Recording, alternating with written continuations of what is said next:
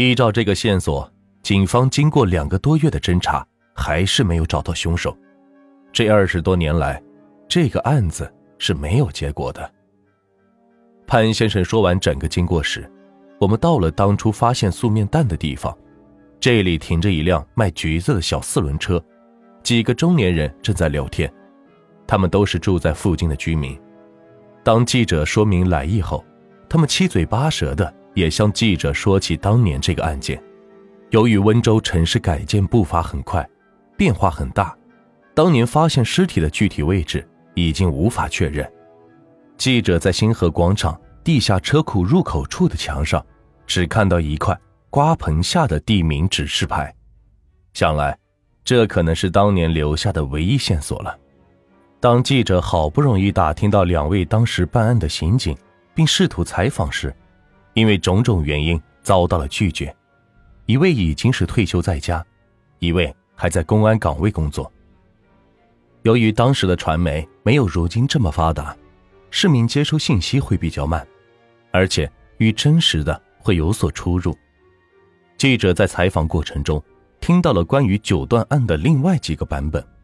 下吕铺的周先生是这么跟记者说的：“这个故事流传的很广，听说是永嘉桥头一个卖素面的妇女，每天很早就到温州市区卖素面。她挑着一担素面走街串巷，一路叫卖。中午过后就没有听到她的叫卖声了。下午三点左右，有人在望江路的江边发现了一个素担面，而且放在那里。”已经是有好几个小时了。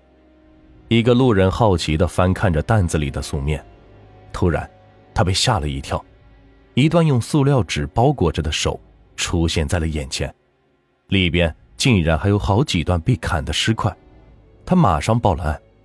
一时间，社会上各种传闻是纷纷扬扬，说凶手是怎么凶残的，那个女人被害时有多么残忍。当时。这个案子还惊动了省公安厅，一个公安局的工作人员说：“这个案子十分特别，遇害者的尸体切口十分整齐，表明凶手的身份有三种可能：要么是屠夫，要么是厨师，再则可能是外科医生。另外，尸口切口处没有血迹，已经是被冲洗的干净，说明发现素蛋面的地方。”不是第一现场，第一案发现场应该比较空旷。我还听说，在瓜棚下巷，有个人出钱叫三轮车夫把这个素蛋面运到望江路，说那里有人接。可是这个车夫到了那里，并没有人接，他等了很久都不见有人来接，就把担子放在那里走了。而市民吴女士是这么说的：“这个故事可悬了。”这个女人原来是在大南门一带卖素面的，后来不知道为什么被人砍死了，应该是情杀吧。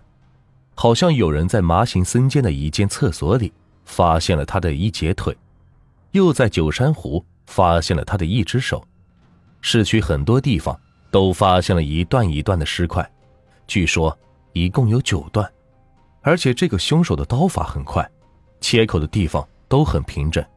一般人是切不成这种程度的，因为那时还没有分尸这个说法，所以温州市民都管这个案件叫做“九段案”。为什么九段案会成为悬案？是当时的侦破技术落后的原因所致，还是凶手太过于狡猾？带着疑问，记者采访了有关刑侦痕迹的鉴定专家。二十多年前的痕迹技术。与现在的技术根本不能比的。当时侦查案件时，只有放大镜、手电筒和显微镜这三大件。浙江公安高等专科学校痕迹司法鉴定专家冯永平说：“二十年前搞痕迹侦查只能靠肉眼，一些蛛丝马迹如果眼睛看不见，就很容易被放过。而现在的科技发达，侦破手段主要靠设备。”各种尖端设备使任何的微量物质都可以成为有力的证据。除了常见的指纹、脚印、血迹，还有泥土、纤维、油脂、塑料等微量物证。冯永平还说，从当时描述的情况来看，尸体切割面光滑，刀口整齐，很可能在切割较硬的骨头上会残留刀刃的碎片。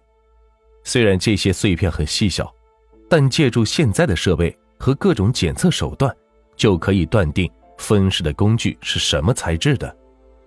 发现尸体的地方不是案发的第一现场，在转移尸体的过程中，凶手不经意留下的一些毛发、皮屑都可以用 DNA 来锁定罪犯。这些技术在二十多年前根本是想象不到的。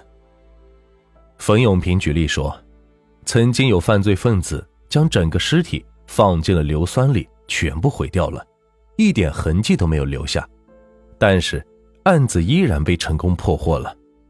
我们不能将思路局限于痕迹，还是有很多侦查手段可以运用。要相信那句古话：犯罪分子就算置身于人群之中，但随着技术的发展，案件总有一天会水落石出的。